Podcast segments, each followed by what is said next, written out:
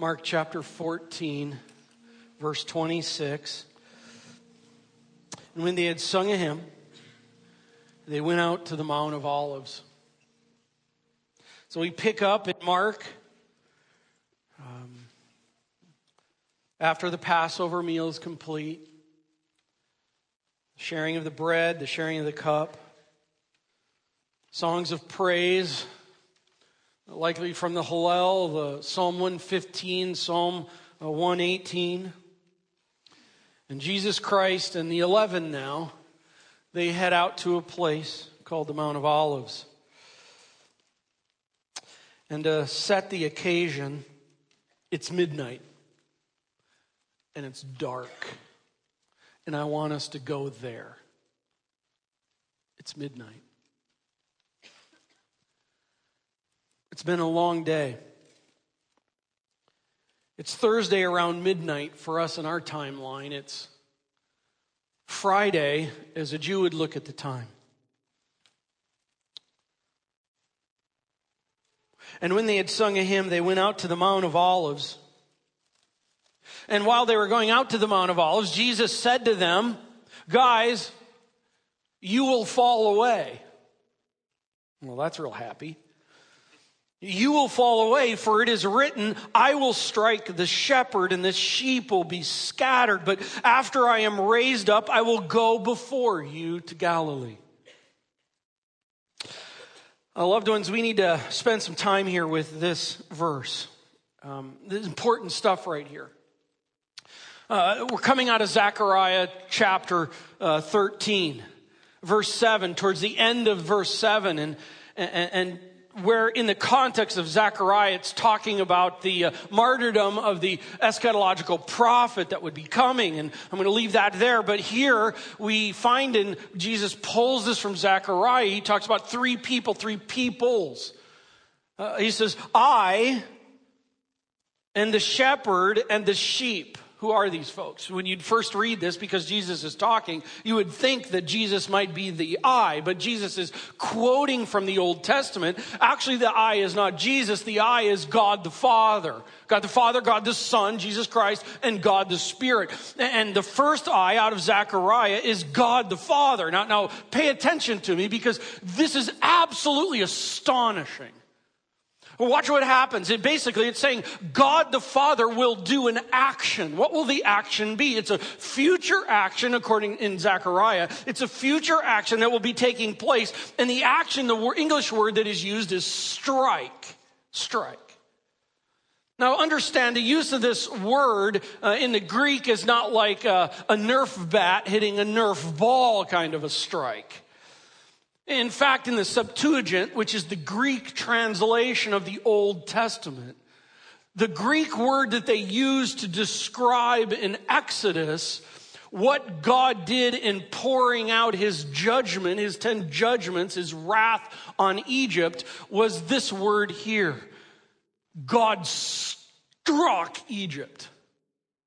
And I think we could all agree, you've seen the movie or something, you know the story that this striking was a total, utter unleashing. It was a pouring out of God's judgment and God's wrath. This is not some light duty like uh, spanking or time out in the corner.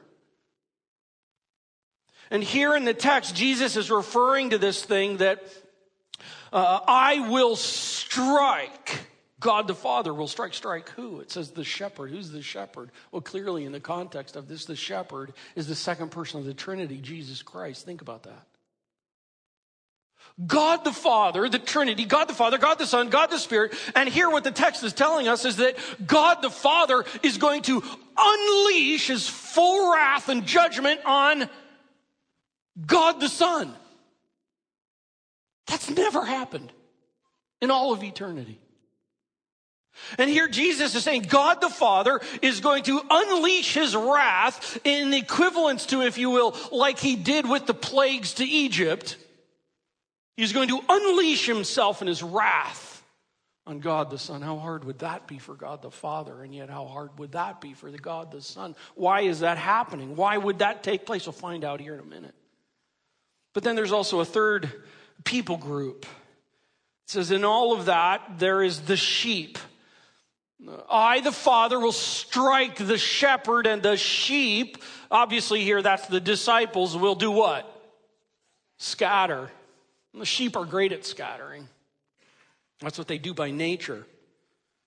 And how interesting is it that the ones that deserve the striking, as we'll find out, they're scattering.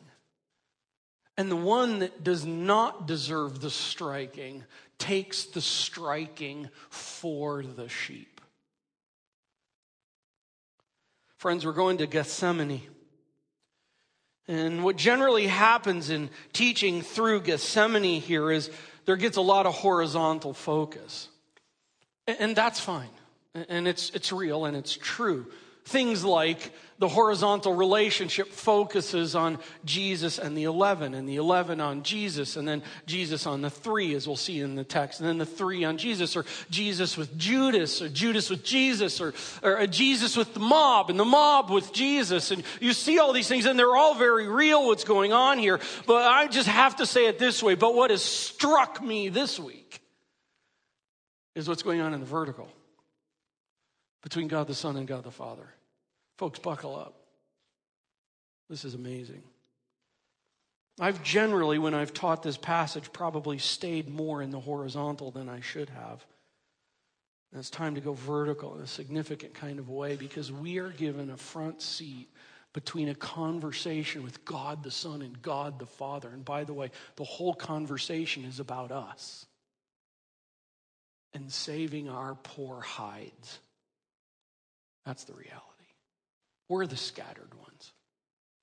God the Son and God the Father is having a conversation about how to gather and make provision for gathering the sheep back together. So cool. Friends, we are on holy ground here. And so I ask that we approach it with holy awe because it's midnight and that what happened in the Garden of Eden is going to replace by what happens in the Garden of Gethsemane. And here we go. Verse 26. And when they had sung a hymn, they went out to the Mount of Olives, and Jesus said to them, You will fall away, for it is written. We'll come back to that. I will strike the shepherd out of Zechariah, and the sheep will be scattered. But after uh, I am raised up, I will go before you to Galilee. Hopeful statement. Later on, he's where they first began. He's going to bring them back together. That's coming in the text later on in Mark. Verse 29, Peter said to him, Jesus, even though they all fall away, you got a load of this? Peter, just zip it, dude. just please zip it. And it's like Peter throws all his buddies under the bus here. Uh, you're all going to fall away. Peter grabbed a hold of that. And Peter's like, hey, listen, Lord, even though they all fall away, which, by the way, between me and you, they probably will, I'm not because I'm the man. Uh, I will not. Verse 30, and Jesus said to him, Peter, you are such a dork. Don't you wish that's what he said? I say the grace contained in this statement here. And Jesus said to him, Truly, I tell you, this very night, Peter, before the rooster crows twice, you will deny me three times. And Peter's like, emphatically, if I must die with you, I will not deny you.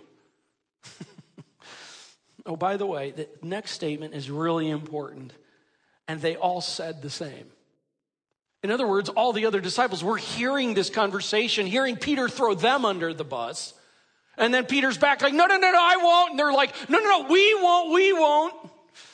Let's work the text out. Peter in boldness, bless his heart. Peter, you forgot Proverbs 16, 28. Pride comes before destruction and an arrogant spirit before a fall. Peter, you're going down. You are so unaware of who you really are. But listen to me on this. It's like Peter, you need to step back and get a right idea of who you really are. Because, Peter, you think you are way better than you really know, than it really is true. Peter, Stop thinking so highly of yourself and start getting a hold of your total inability, Peter. Would you just please stop being arrogant, Peter, and just grab a hold of who you really are? You're not that awesome, Peter. By the way, the same needs to be said to every one of us. And you'll see what I'm saying as the text unfolds. So, Peter here is essentially calling Jesus a liar. You see that? Jesus says, You will all fall away. And by the way, Peter, you're going to deny me three times. Peter's like, No, I'm not.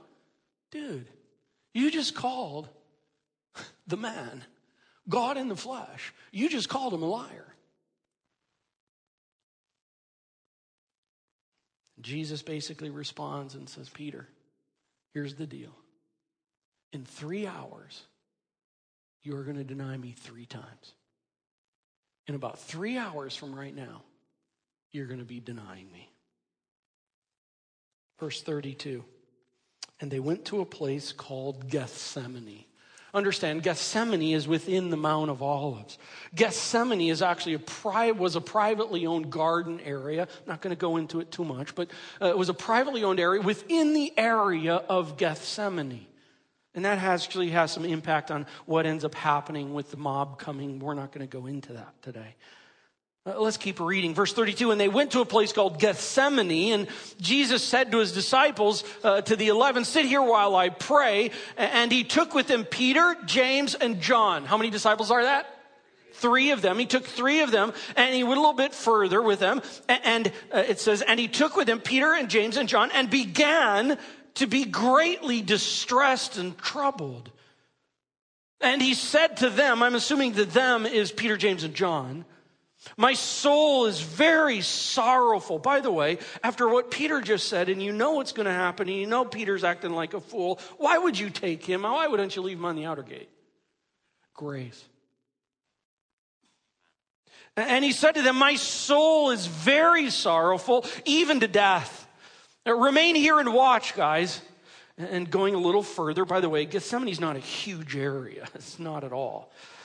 Uh, but he goes a little further and, and he fell on the ground and he prayed that if it were possible, the hour might pass from him.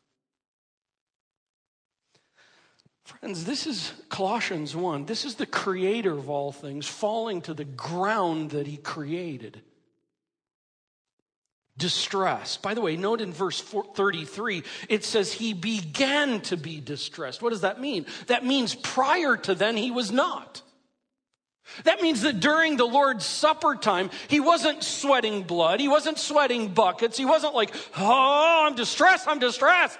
None of that going on. But now that they get up to the Mount of Olives, now that they get into the area of Gethsemane, now that he's coming with the disciples, and there's three of them there, now it's time. And I, I just call this because you have to understand what's happening here in Gethsemane is absolutely pivotal right here. This is an eternity moment. And everything rests on what happens right here. By the way, and I am talking about everything, including your and my ability to have the opportunity to not be in hell forever. It's all right here at this point. And it began, it says, and he began, he began to be what? To be distressed, to be troubled, to be sorrowful, even to the point of death. He fell on the ground, he prayed that the hour might pass. Wait, what is Jesus all distressed about? What's he troubled about and sorrowful about and falling to the ground about and praying and pleading the Father that it might pass? Well, what's he agonizing over? Well, Doug, duh. Didn't you go to seminary? Like the cross. Um, I mean, man, the ensuing physical pain of the cross. I mean, haven't you seen the Passion movie? By the way, it's probably the best movie in depicting what's really going on in a crucifixion. Just the horrific reality of everything in the situation and the surrounding circumstances of the cross and the pain and the humility of it all. It's true. But do know this that Jesus Christ was not the first person to be crucified. I mean, there had been hundreds of people crucified before in the way Romans did uh, this uh, execution. He wasn't the first person. He knew what was going on. And so actually that adds to the fact of the, the pain and agony of knowing what's going on. But let me just say, kind of say it this way. Uh, you and I would get caught up in the reality of the pain and the agony of the physical torture of the cross. That's where we land. But that's not what Jesus Christ got busted up over. It's true that the cross is something to be busted up over. But let me say it this way Jesus becomes busted up over something that you and I far too infrequently get busted up over. And that is sin.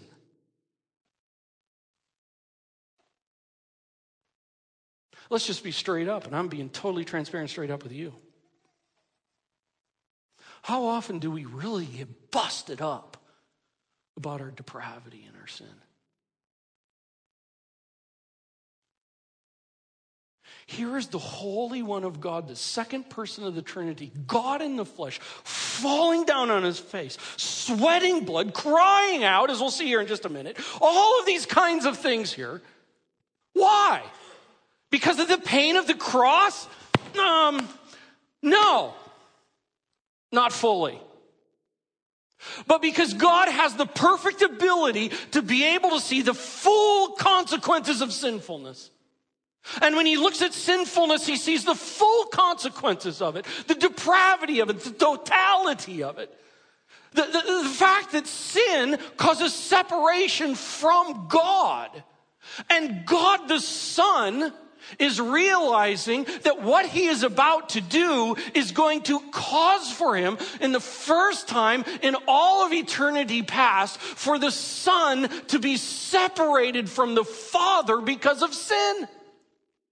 And let me tell you, folks, he's busted up over it to the point of bleeding sweat.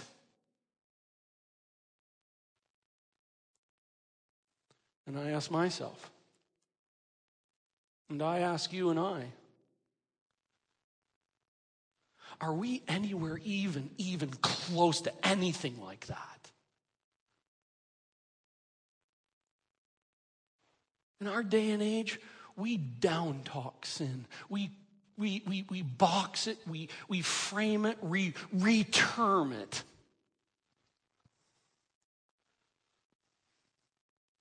And we make it comfortable and something that we can handle and we humanize it. And we don't get busted up that much over it.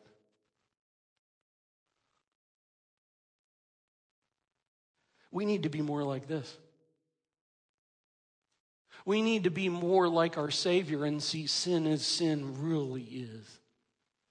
Friends, in the Garden of Eden, Sin brought death and disease and pain and war and chaos and hell. Sin brought separation from God.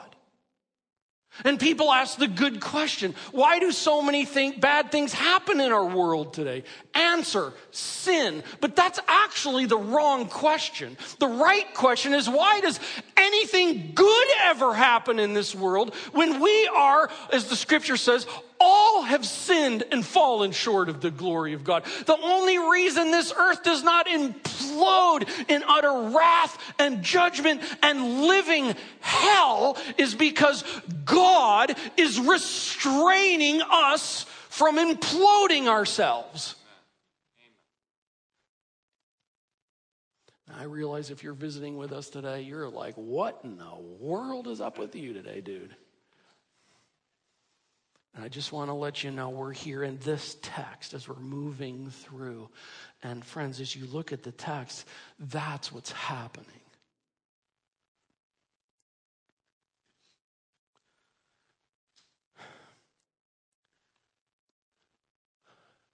Jesus Christ going to the cross means that Jesus Christ takes on sin. But let me clarify that. Because here's how we usually think, you know, like in a baseball game or a football game, we're like, come on, we want to take you guys on. There, there's me, and then there's that what we take on. Okay, here's not what is happening. It's not about Jesus Christ here taking on the war of sin, and there's like nothing with. That's not what's going on. I, you do understand that. Well, if you don't, here, understand this. What's really going on when Jesus is talking about why he's so busted up about it is because actually, as I'll read here in some passages, tell us that what happens is God the Son actually becomes sin. You see what I'm saying? It's not just like, ha, let's battle it out. It's no, no, no. All of sin is poured on him. Listen to these texts. 1 Peter 2, 25. He himself bore our sins in his body on the tree. 2 Corinthians 5, 21.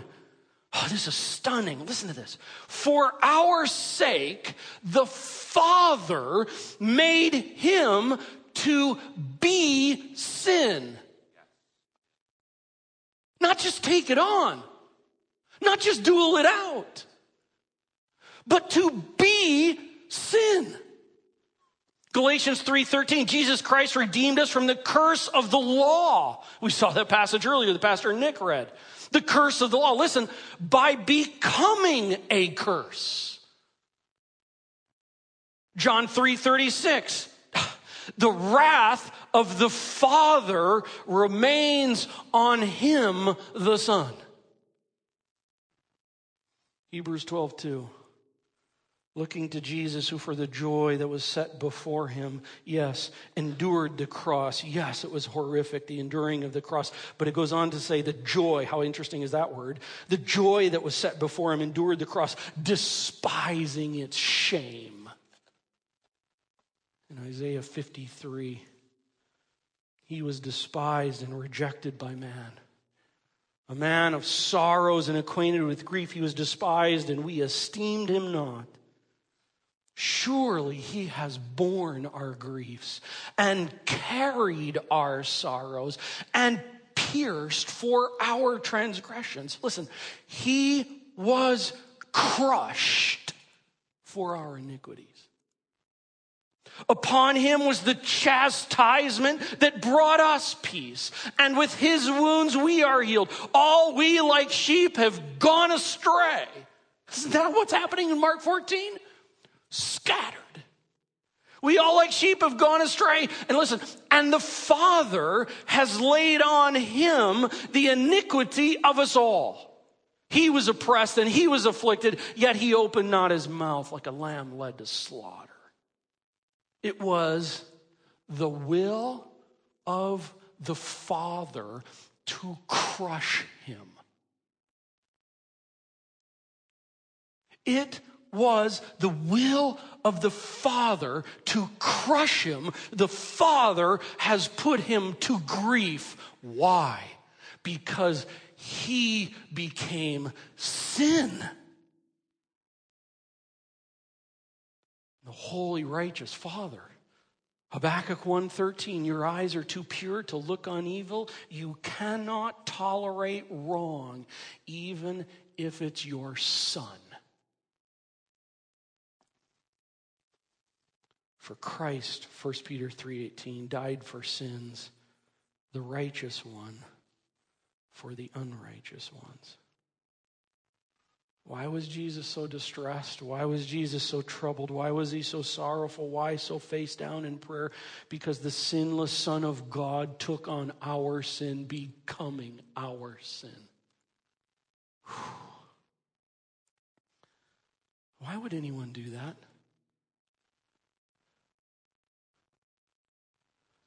Someone shoveled our driveway the other day. I don't know who did it. Was anyone here? Thanks. How sweet. I don't know why. But we're talking something at a whole nother level. Why would anyone, especially why would God, take on our sin to be crushed by God the Father? Folks, we think we're too awesome. Just like Peter. Listen, let's just be straight up. We think we're just way too great. We think we're special and awesome and mighty, and look at me. That is just like Peter, so arrogant of us. Like God needs us.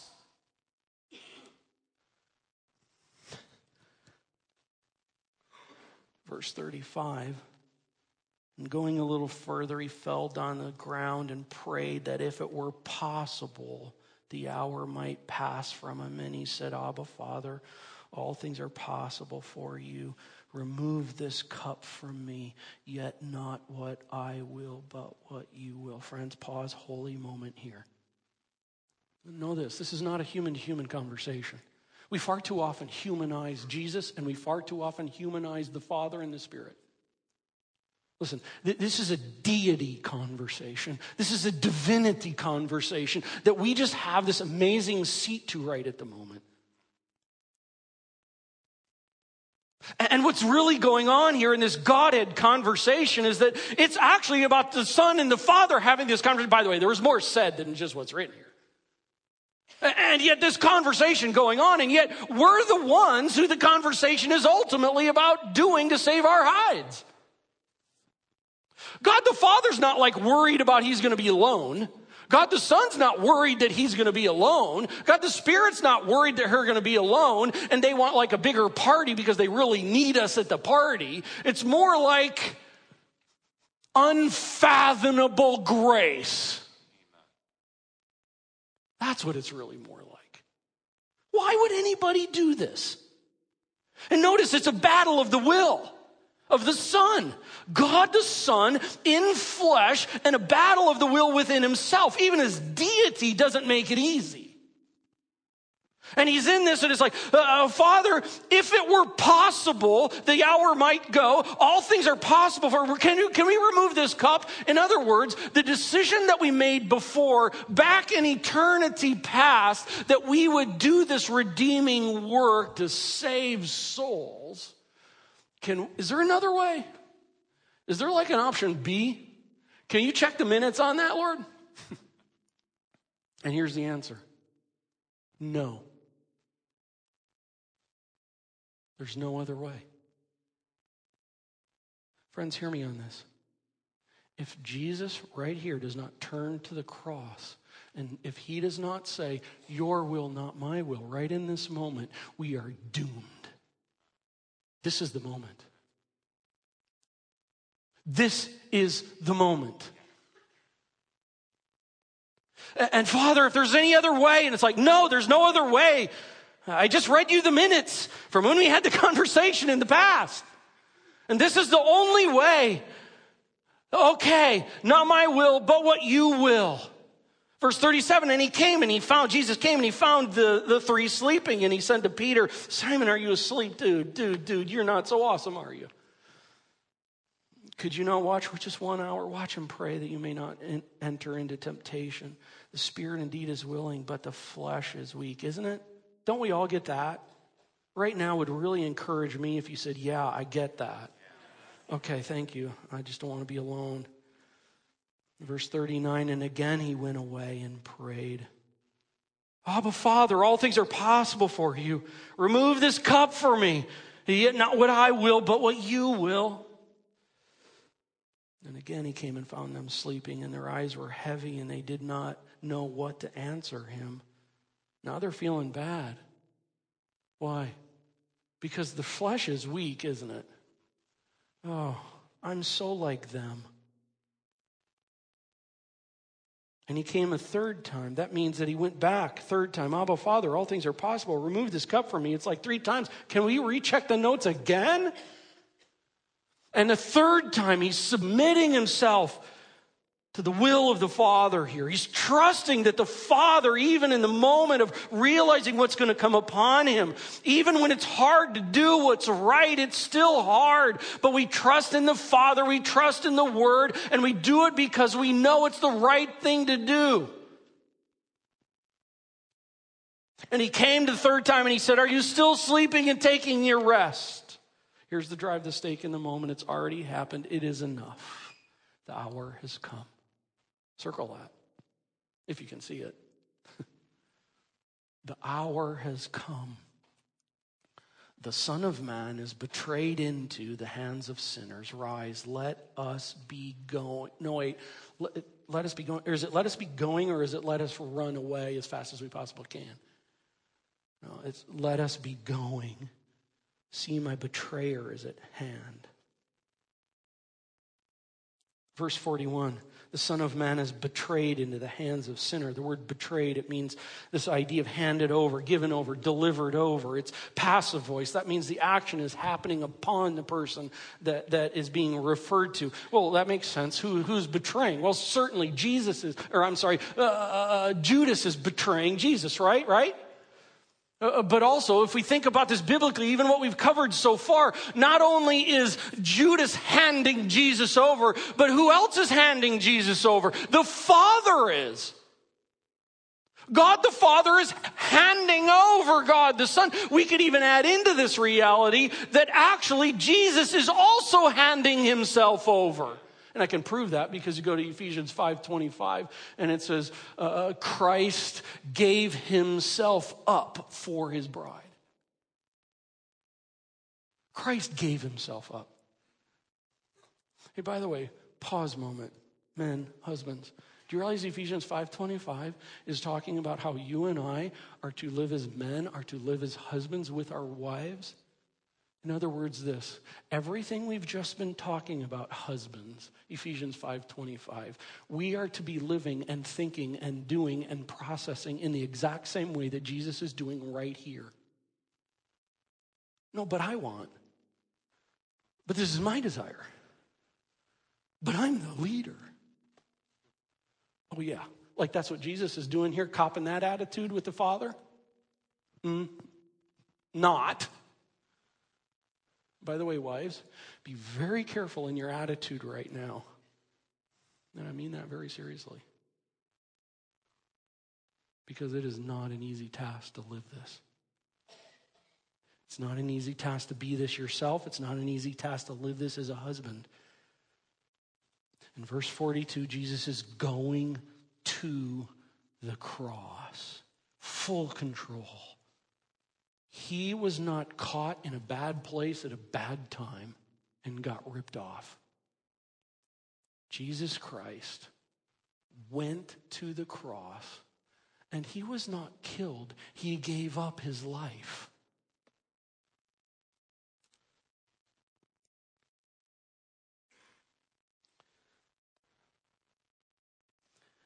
Verse 43 And immediately Wow, oh, thank you. You guys are awesome.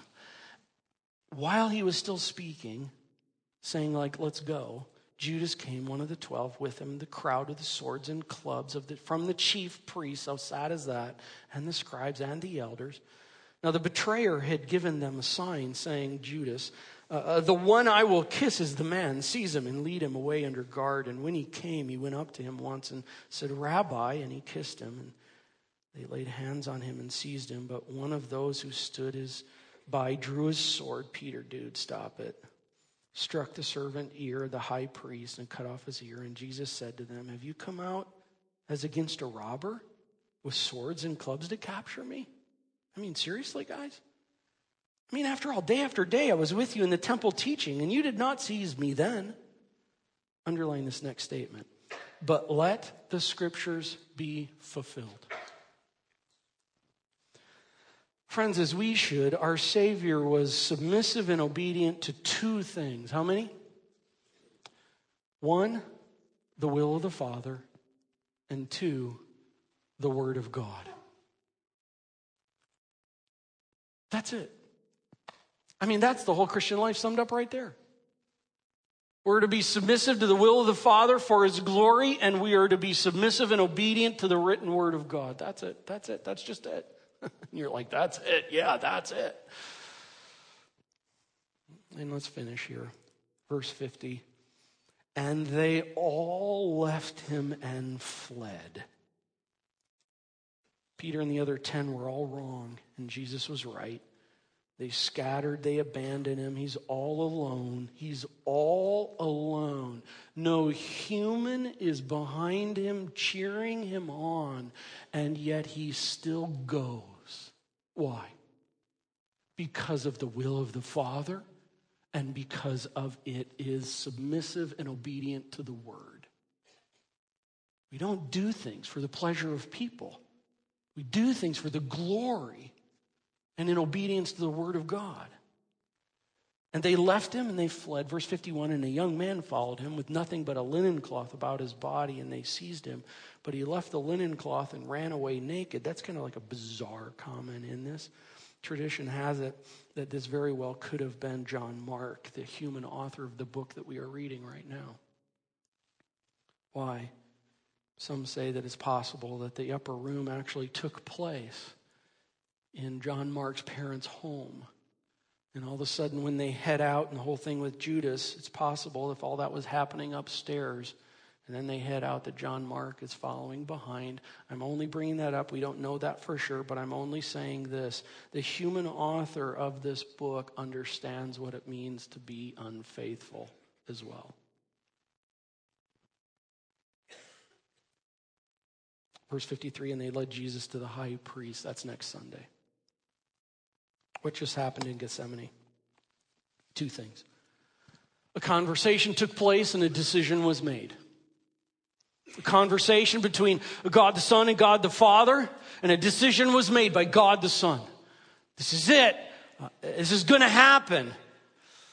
We have to understand that this conversation was not just a normal conversation. This is not a conversation like, oh, where are we going to go now and have lunch at? Or not a conversation about where to buy a car or, or what career to go into or uh, what person to, to date or to marry or how many children we should have or, or can I retire or when can I retire? Listen, all those, I'm not putting those decisions down. Those are all important decisions of life. They are heavy decisions in life. But do understand this has nothing to the the level of those decisions. This has an unfathomable level of decision making. This is God the Son making and having an unfathomable conversation and decision about the unfathomable problem of our sin. Friends, hear me on this. The Bible says, not because I want it to, but the Bible says, all have sinned and fallen short of the glory of God. And Romans 6:23 says that the wages of sin is death.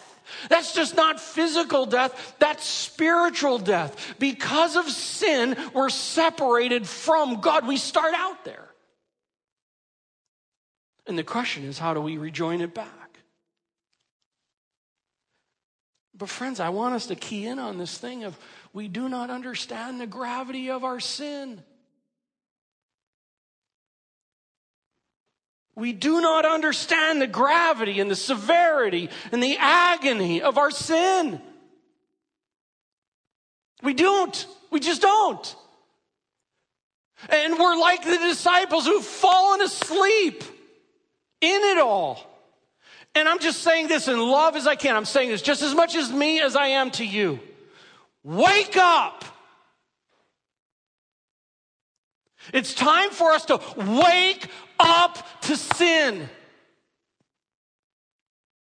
Wake up. It's destroying you. It destroys relationships.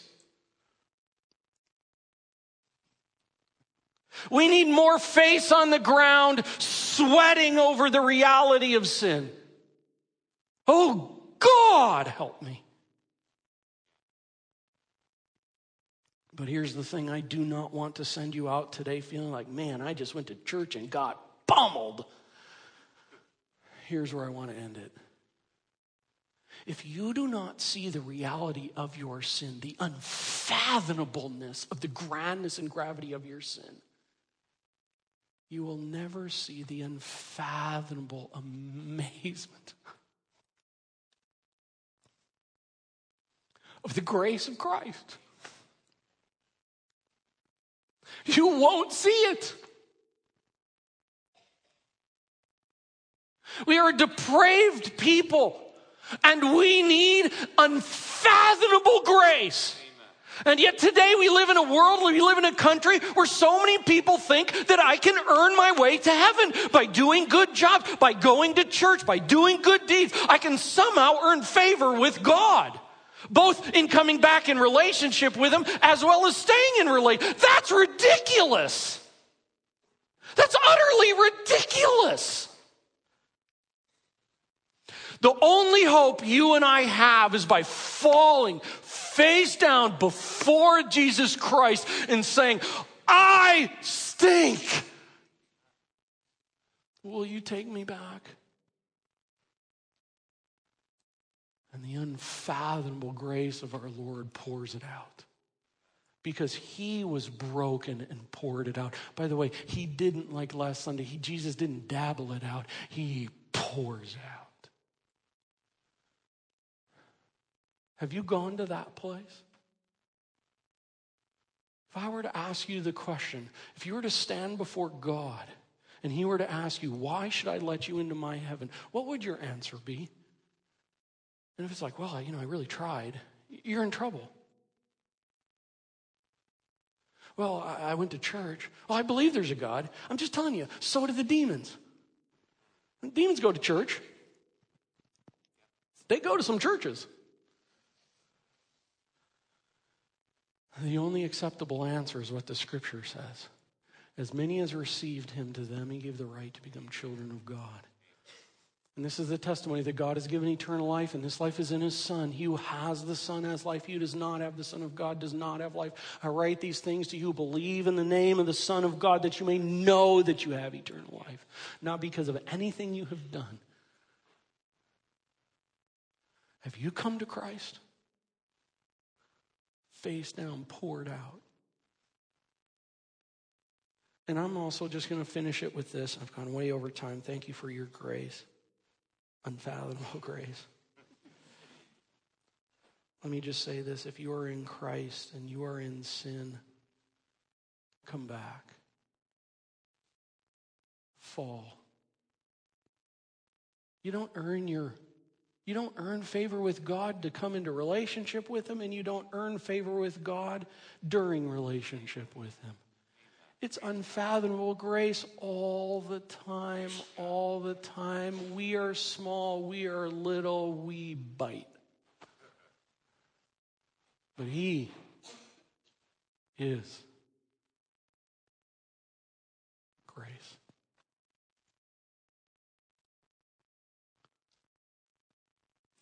Lord, with that, we close and we pray. God, I pray if there's anyone in here if they're scattered from you, if they've never come to know you, I pray they would right now return to the shepherd of their soul. And Father, I pray for the sheep that they would also remember the story is coming where the sheep that ran at this time in Gethsemane from Christ, he's going to gather them back. Oh, it's grace, it's grace, it's grace. It's not built upon what we can do, it's not built upon who we are. Oh God, help us just to stop that thinking. You are the great shepherd. And Father, it is amazing that you stricken the Son with all wrath and fury for our sin.